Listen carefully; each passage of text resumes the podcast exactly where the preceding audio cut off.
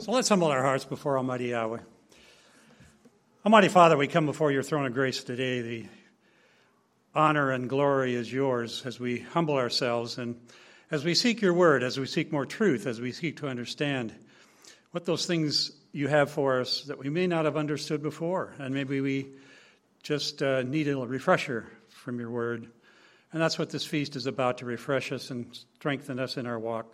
So we pray, Almighty Yahweh, now that you'll be with us as we study your word. May the words be yours, and may we learn and may we rejoice through this feast as we are called by your name, as we are called from the world to become one of yours. So in Yahshua's name we pray. Hallelujah.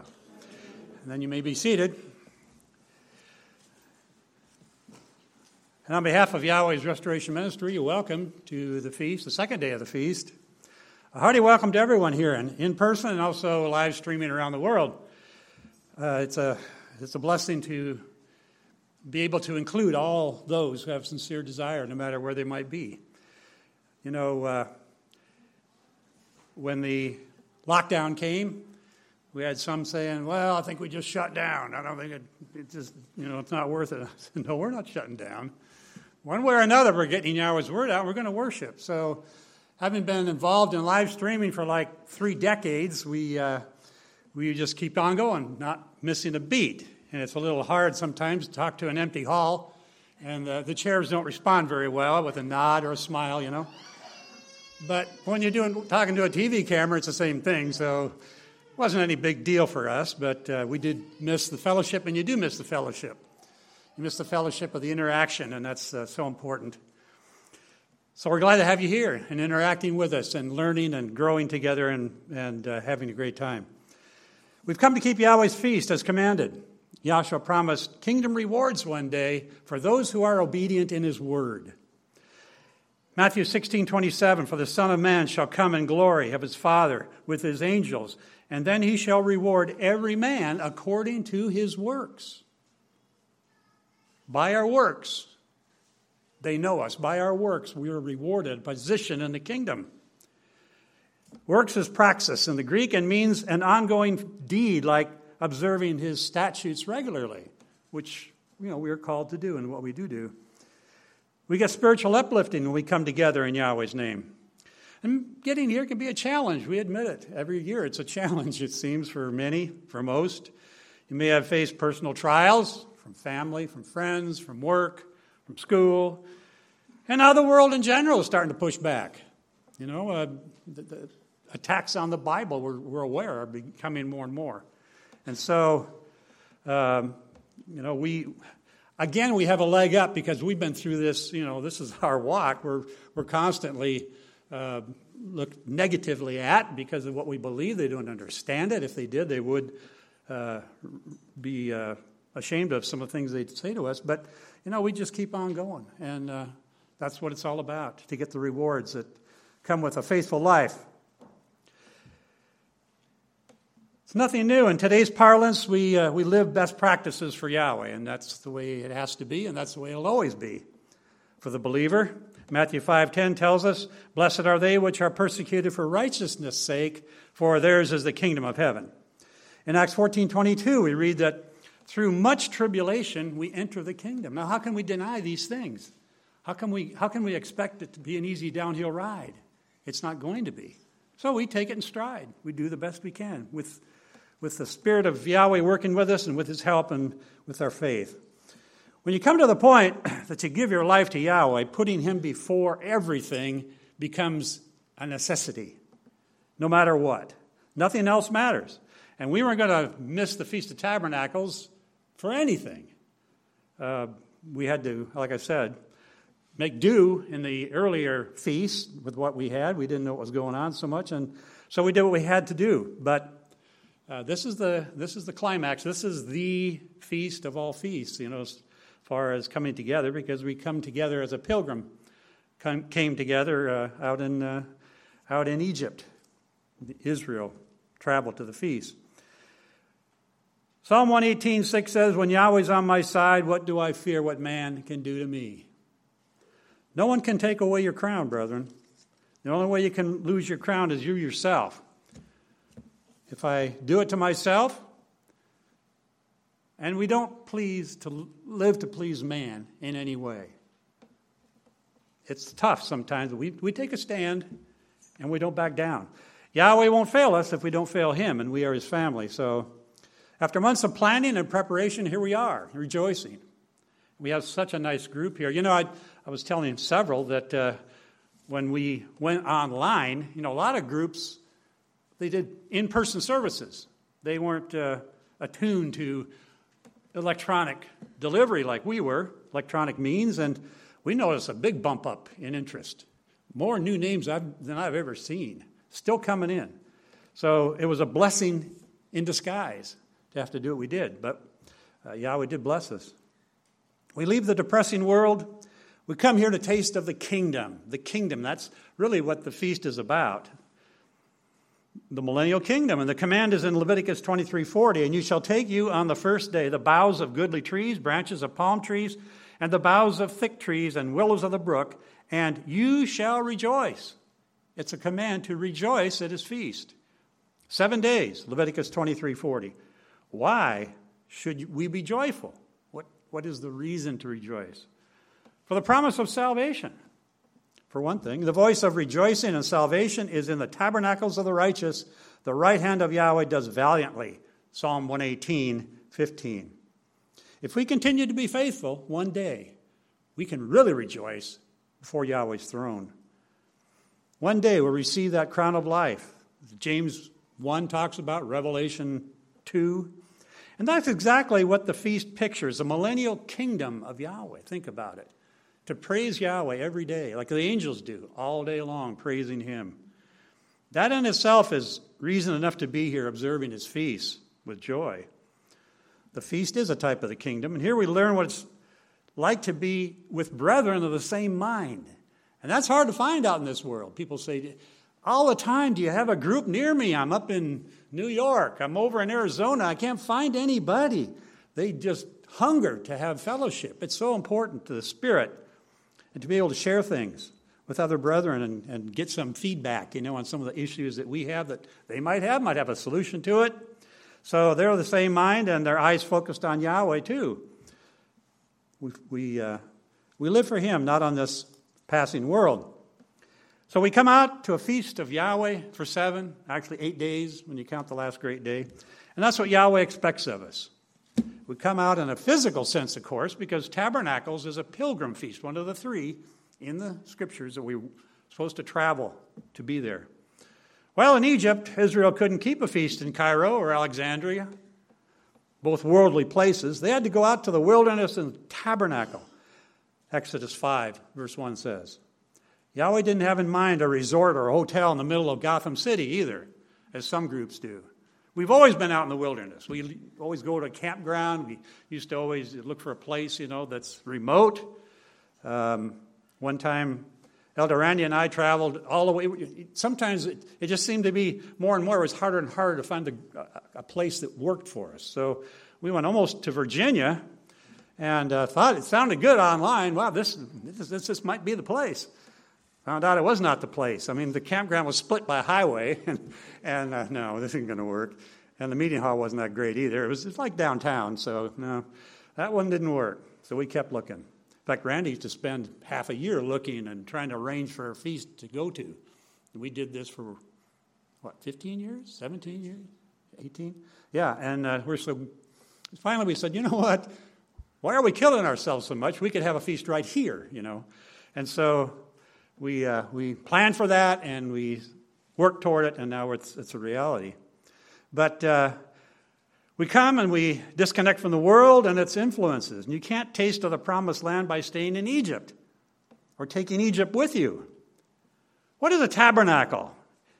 In Hebrew, it's a mishkan, a mishkan, and it means a residence, a dwelling place.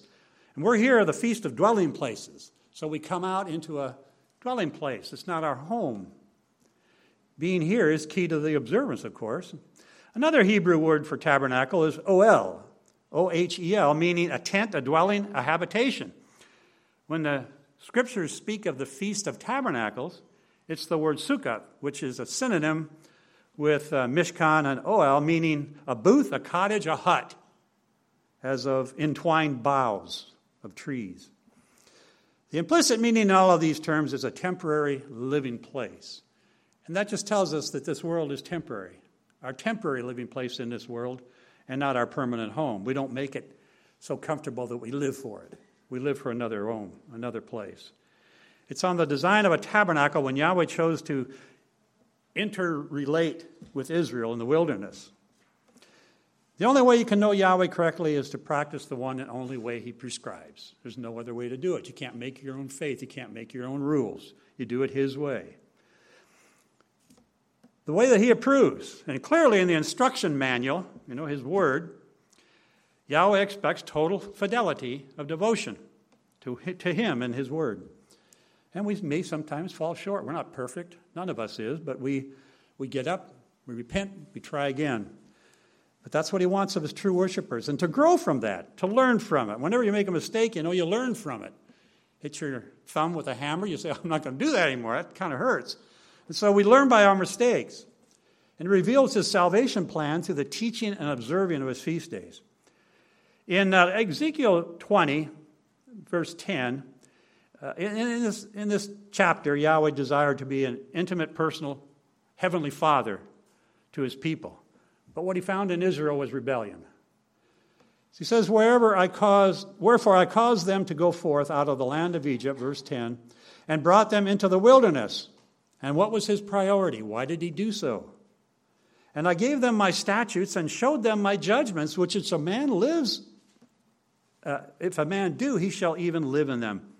So here at the feast, we live his statutes. That was the purpose he brought them out. What are his statutes? His code of ethics, his own personal code of ethics. Is he going to do away with those in the New Testament? Do away with his own code of ethics? I think not. I gave them my statutes and showed them my judgments. So here we are, living in his statutes, and hopefully from here on, then we have a better idea of what that means as we go back out into our homes. It has a dual meaning, physically now and for eternity later. Moreover, verse 12, I gave them my Sabbaths to be a sign between me and them, that they might know that I am Yahweh that sanctifies or sets them apart. His Sabbaths sets us apart as Yahweh's people. And they're important to do that. We don't mesh with the world because we're set apart, and that's just axiomatic of following the word. The uh, Sabbaths, plural, include not just the weekly, of course, but all the Sabbaths. And it's, uh, it's a term, a metaphor for feasts in many ways in the scriptures, the Sabbaths.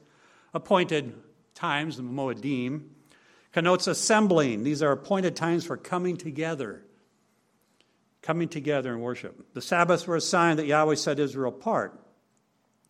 And typically, the convert comes into the truth when he first recognizes the importance of the weekly Sabbath. Maybe you were that way. Maybe that's how you came to the faith that you believe now. Because you said, wait a minute, I'm not worshiping on the Sabbath. The Sabbath is the seventh day, fifth commandment, fourth commandment. Whoa, fourth commandment. Uh, I'm not worshiping on the fourth commandment. Something's wrong here. And you start searching, you start looking, and uh, you ask the minister, and he said, doesn't make any difference. We keep all days Sabbath and all that. But uh, no, I, I, need to follow the Sabbath. It's specific in the feast, in the well, the feast and also the commandments. So from there, you learn. You learn about the Sabbath, and then maybe you learn about the feast days. and Then, of course, the name that was important. Um, my wife tells the story when she was with the uh, Church of the Brethren. She says uh, the minister mentioned Yahweh's name. It's his name, he said. Name of God. And she says, if that's his name, why aren't we using it? And then she got the familiar dodge. Well, it's not that important. You know, he has got many names, and you know the old, the old stuff, the old man-made arguments. But uh, she was convicted. Her mother was convicted, and, and from there, there on it was history. But uh, Yahweh gave His word, His Sabbath, His name, so that we might know Him, just as Israel did. The same Sabbaths that were part of the Old Covenant are alive and well in the New Covenant. Nowhere in the New Testament do we find any other Sabbaths or feasts given. Nowhere do we find that Passover or unleavened bread have been usurped by some other holiday in the Scriptures, replaced by something else. The same goes for Pentecost. where we find this, the, uh, the apostles observing Acts 2 and Pentecost. That's one of them. It somehow doesn't click when you tell people Pentecost is one of the feast days, and you observe that, at least you acknowledge it in your, in your worship. Yeah, I guess we do. You know, I never really thought about that. But then they have a bunch of others too that kind of overflow and uh, kind of wash over it. Yahshua kept them all. We don't find anything in Scripture that replaces the feast of, of the seven feasts that Yahweh gives us. Nothing to take the place of trumpets, atonement, or Feast of Tabernacles.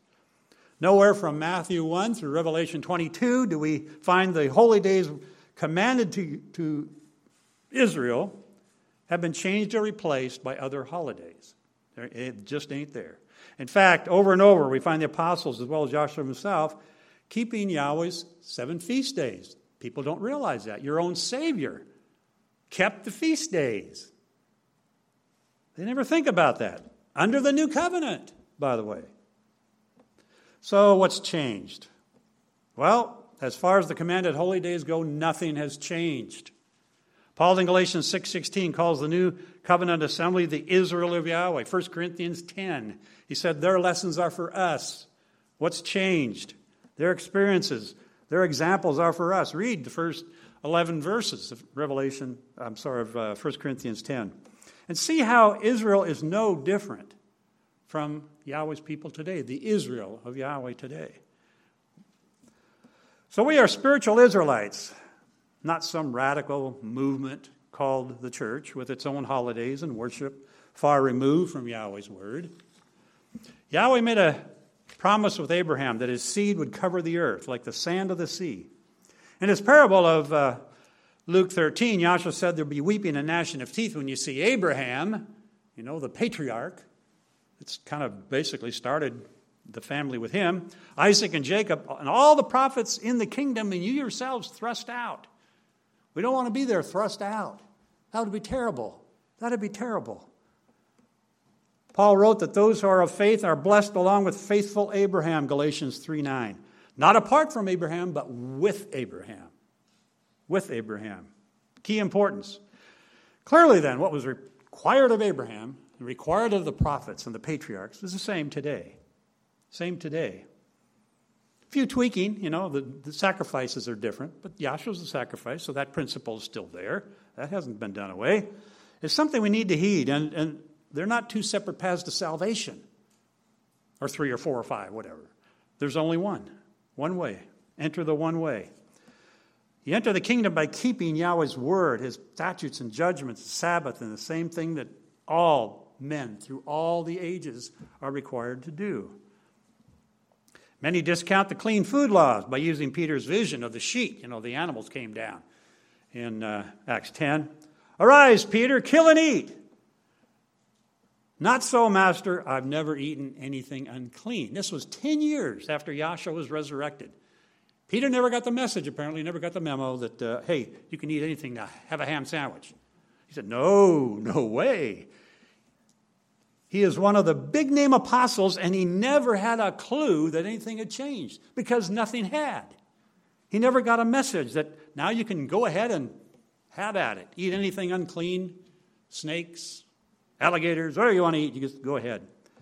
Not for 10 years, and he's still keeping the word. In verse 28 is the purpose Yahweh used this scene. Peter learned he was not to call any man common or unclean. See, he, he used these animals to teach him a very important, unforgettable lesson. Unforgettable lesson. It was a lesson taught by using something tangible to shock Peter into a truth he wasn't getting because he had a bit of a prejudice problem, as we read.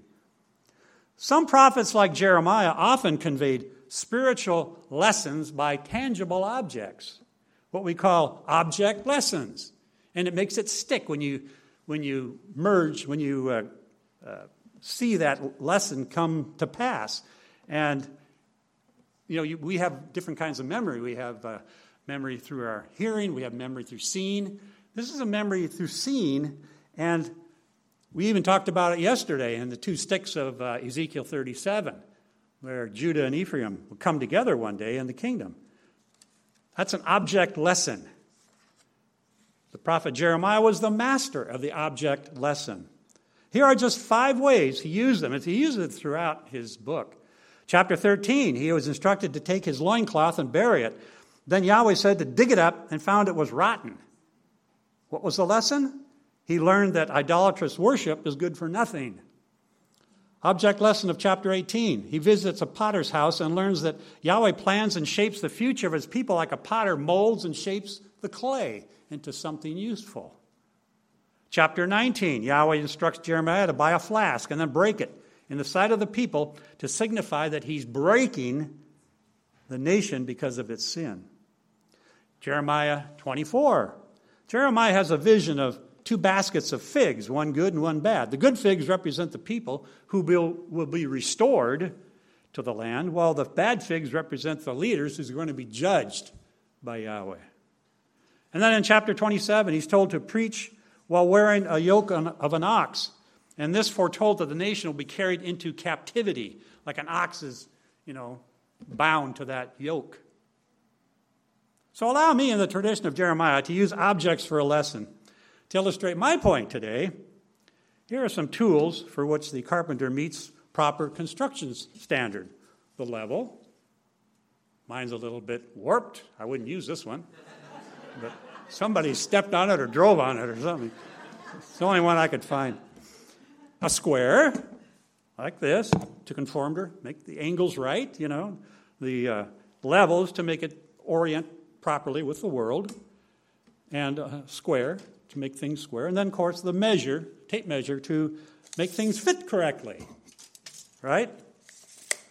Now, uh, a carpenter will use these tools when he's building something.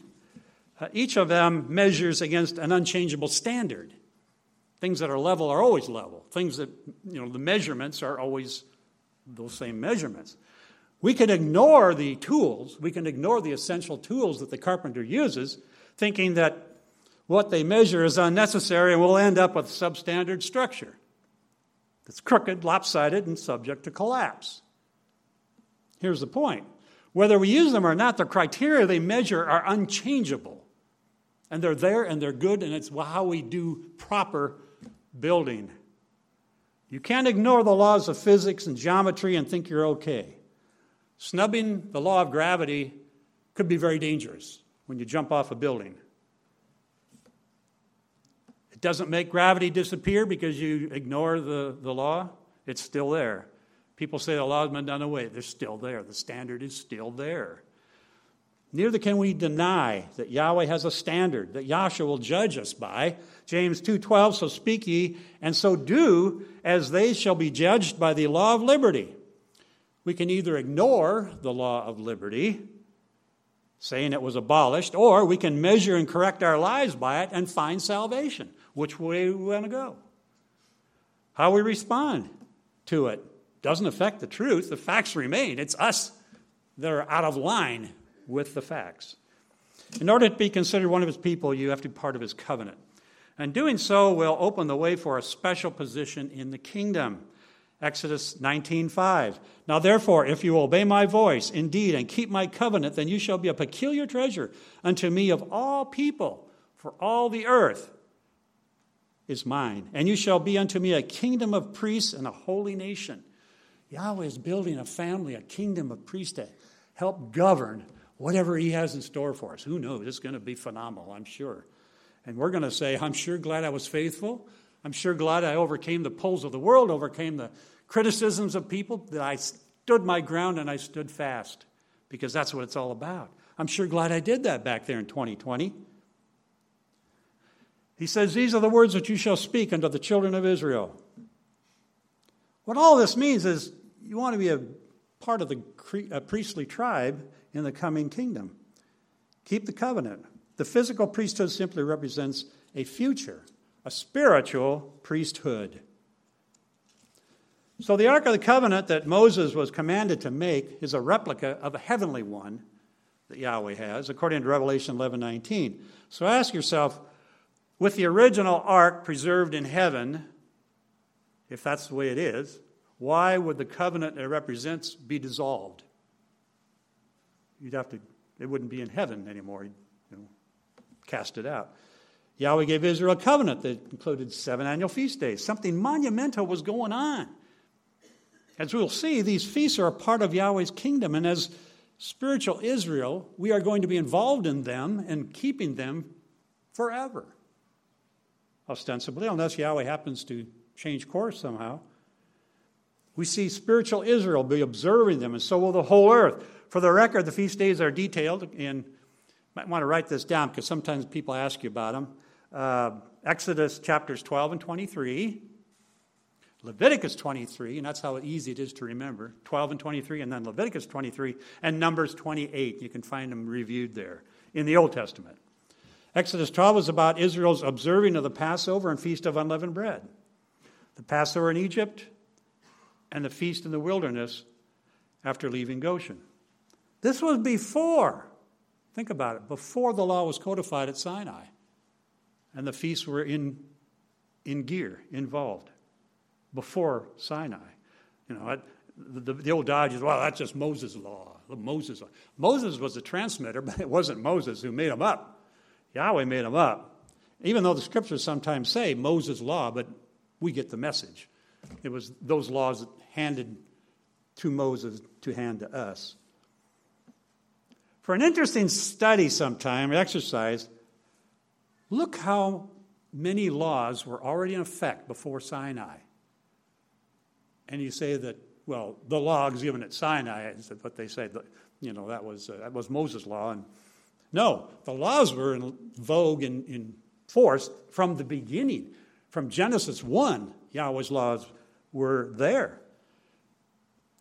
Adam disobeyed Yahweh's command and against eating of the tree of, of uh, knowledge, first commandment. He disobeyed that.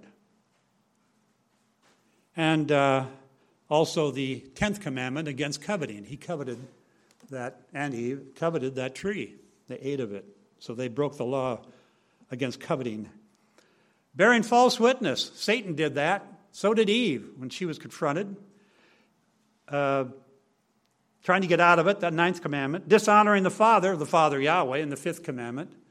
They dishonored him. Of course, keep on going in Genesis. You got the murder of Abel, the uh, sixth commandment. You got the idolatry at Bethel, of Babel, I mean, idolatry at Babel in the first commandment. It goes on and on and on. You can find all sorts of laws. If they were not wrong, Yahweh wouldn't have judged them for them, but they broke his laws all throughout, all the way up to, you know, Exodus 20 and Deuteronomy 5. When they were codified, they were written down. But they were involved, they were in vogue long before Sinai. What we see here is the beginning of redemption through the Moedim, or the appointed observances of Yahweh. It was for the express purpose of holding a feast in the wilderness that Israel was to be released from the captivity of sin of Egypt. That's the symbolism there too as well. It's the feasts that bring us out of this world of sin and draw close to Yahweh. That is the all important lesson. This is a crucial truth in Yahweh's dealing with his people. The feasts also present an outline of his plan from the first Passover all the way through to the last great day. A plan, a purpose for the whole earth. That's how necessary they are. Each one teaches a lesson in that plan. And that is why the evil one has done his level best to make them disappear in people's minds, to make people who study the word ignore them, to make them unnecessary. And that's why he has done his best, not only to keep people from keeping the biblical ones, but also to make them think they're pleasing Yahweh by observing man made ones with religious overtones. Pretty slick, huh? Pretty slick the counterfeit. That's how the animacy will come. He'll present a counterfeit. He's not going to say, I'm doing, uh, you know, you don't have to do anything. He's going to give you a counterfeit and you think that one's right. And it over, uh, overlooks the, the real. Counterfeit. It's the most effective way. So, what do we see today? We see Sunday worship, a counterfeit that replaces Sabbath worship. And people think that's right, that's the right one. The one on December 25th comes to mind, of course, and the Passover counterfeit commemorated with rabbits and eggs. These are the days man thinks uh, memorialize the Savior. Problem is, they aren't Yahweh's. They never were. They were man. And millions blindly observe them year after year without ever asking why. Why? What does a jolly fat man have to do with Savior's birth? I mean, it's just simple stuff, you know. Uh, rabbits, first of all, laying eggs, and then what has that got to do with his resurrection? You know, we got two things going on here. We have the religious side and the pagan side. And they never, they, they merge them and without even thinking, what am I doing? But the one who has his eyes open that Yahweh is calling, he, he sees, he sees the problem there. And he can't continue going that direction. The feasts identify Yahweh, the one who sanctifies man. But they've unanimously ignored nearly all these things, nearly all religions. These are my feasts, Yahweh says. Observe them. He thunders in his word, and the people respond to his command with deafening silence. We read another command in Deuteronomy 5:33. You shall walk in all the ways which Yahweh your Elohim has commanded you, that you may live. It's to your benefit that you may live now and, you know, I've noticed, and I've shared this with several, people in the truth generally live longer. Yahweh gives them a longer life. He even promises long life if you will obey his commandments. They do. Because they have a spiritual nature to them, and it's even healthy for them to have that. You don't get, you know, a lot of whack if something goes wrong. You have a, a peace within you, and that helps you body physically. Of course, we know it helps you phys- uh, spiritually as well, but uh, he says that you may prolong your days in the land which you shall possess. And still, no, everyone ignores those ways and walks in the ways of the world. It's easier. And, you know, sometimes we say, well, you know, why does that guy who has no use for the word never seems to have problems like I do? Well, he does. He just, you just don't see him. But we're tried even harder because we're the prize. Satan's already got the world, he but he's trying for the prize. And so we're tested more. We're tested and we're tried more. But that's because we are being judged now. First resurrection, those that rise in the first resurrection have been judged, or they wouldn't be in that resurrection. So we are being judged now. Their judgment will come later, perhaps when Yahweh brings on the second resurrection. Or maybe later in their life. Maybe they will come to it. Praise Yahweh that they will. But uh, whatever He has planned for them, that's why it's so tough now for us because we're being judged right now. We're being tried all sorts of different ways, tempted and tried and pulled one way or the other. We got to remain on that straight path. You know, we have to be like the, uh, the plowman with his eye. You know, how did he make those furrows so straight with a horse or oxen or something? He keeps his eye on the end, on the point, and he drives right toward it. That's what we got to do, no matter what. Learn not the way of the heathen. 2 Corinthians, I'm sorry, Colossians 2:16, Paul tells us that we should not let the unconverted judge us for keeping these days. Let no man therefore judge you in meat or in drink or in respect of a holy day or of the new moon or of the Sabbath days, which are a shadow of things to come, but the body of Messiah. The body of Messiah what? Well, there's a problem there with the translation. We should have finished the sentence. It just, it's, it's a clause that doesn't really. What he's saying is, but let the body of Messiah judge. Let them determine because they know. You're doing something wrong. Hey, that's not what we're supposed to be doing on the high day or something like that. But the body of Messiah, because they have knowledge of the truth, others don't.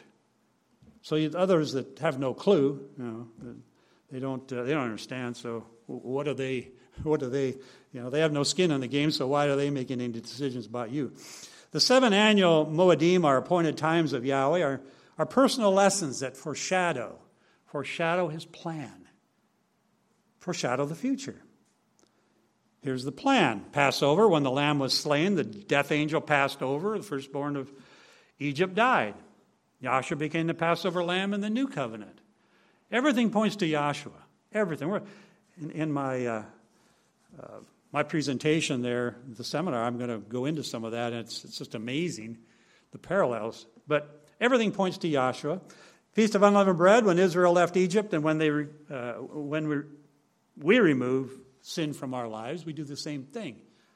And When we come out, hypocrisy, wickedness, malice, all these things that leavening represents in that uh, t- context. So we learn. We learn from the Feast of Unleavened Bread. And of course, these feast days that we're doing now, the seventh month. Pentecost, Feast of Weeks, First Fruits. When the law was given at Sinai, the best we can tell, because that's about where they would have been at that time, 50 days later. And when Yahweh's Spirit was given in Acts 2 to the first fruits of many more to come. The assembly could grow. The last four, which uh, we, you know, we're in right uh, in the middle of now, the, the Feast of Trumpets, Yom Teruah, Day of the Awakening Blast, heralding Yahshua's return, and the Day of Atonement, Yom Kippur, depicting the covering, the covering of our sins, like the, uh, the cover on the uh, covenant uh, box in the, the Old Testament. So the word Kippur derives from Kippureth, and that's the mercy seat on top of the, uh, the ark. Feast of Tabernacles, as we've been saying over and over, the sukkah, the booths, are when Israel dwelt in tents in the wilderness, when the harvest of souls takes place, and Yahshua sets up his kingdom, also called the Feast of Ingathering. Each of these, the last great day, depicts the great white throne. And maybe even the uh, when Yahweh brings his, his throne to earth. Our skeptical friends might be surprised to learn that the early New Testament assembly observed the Sabbaths of Yahweh, both weekly and annual. Today, relatively few keep the Sabbath, and fewer yet keep the annual feast, but like I said, they just don't know. Someday they will. They'll be taught to them in no uncertain terms. In Egypt, if they don't keep, and basically Egypt is the world, if they don't keep Yahweh's feast, there'll be no rain. What happens when you have no rain? You have no crops. Have no crops, you starve. What does that mean? That means your bodies start getting disease. It just starts with, you know, one thing and it goes on and on. They're going to get get in line pretty quick. So people say, well, they're Jewish. Others will argue, well, are they? Let's see what the scriptures say about that. Leviticus 23 2, Exodus 23 14.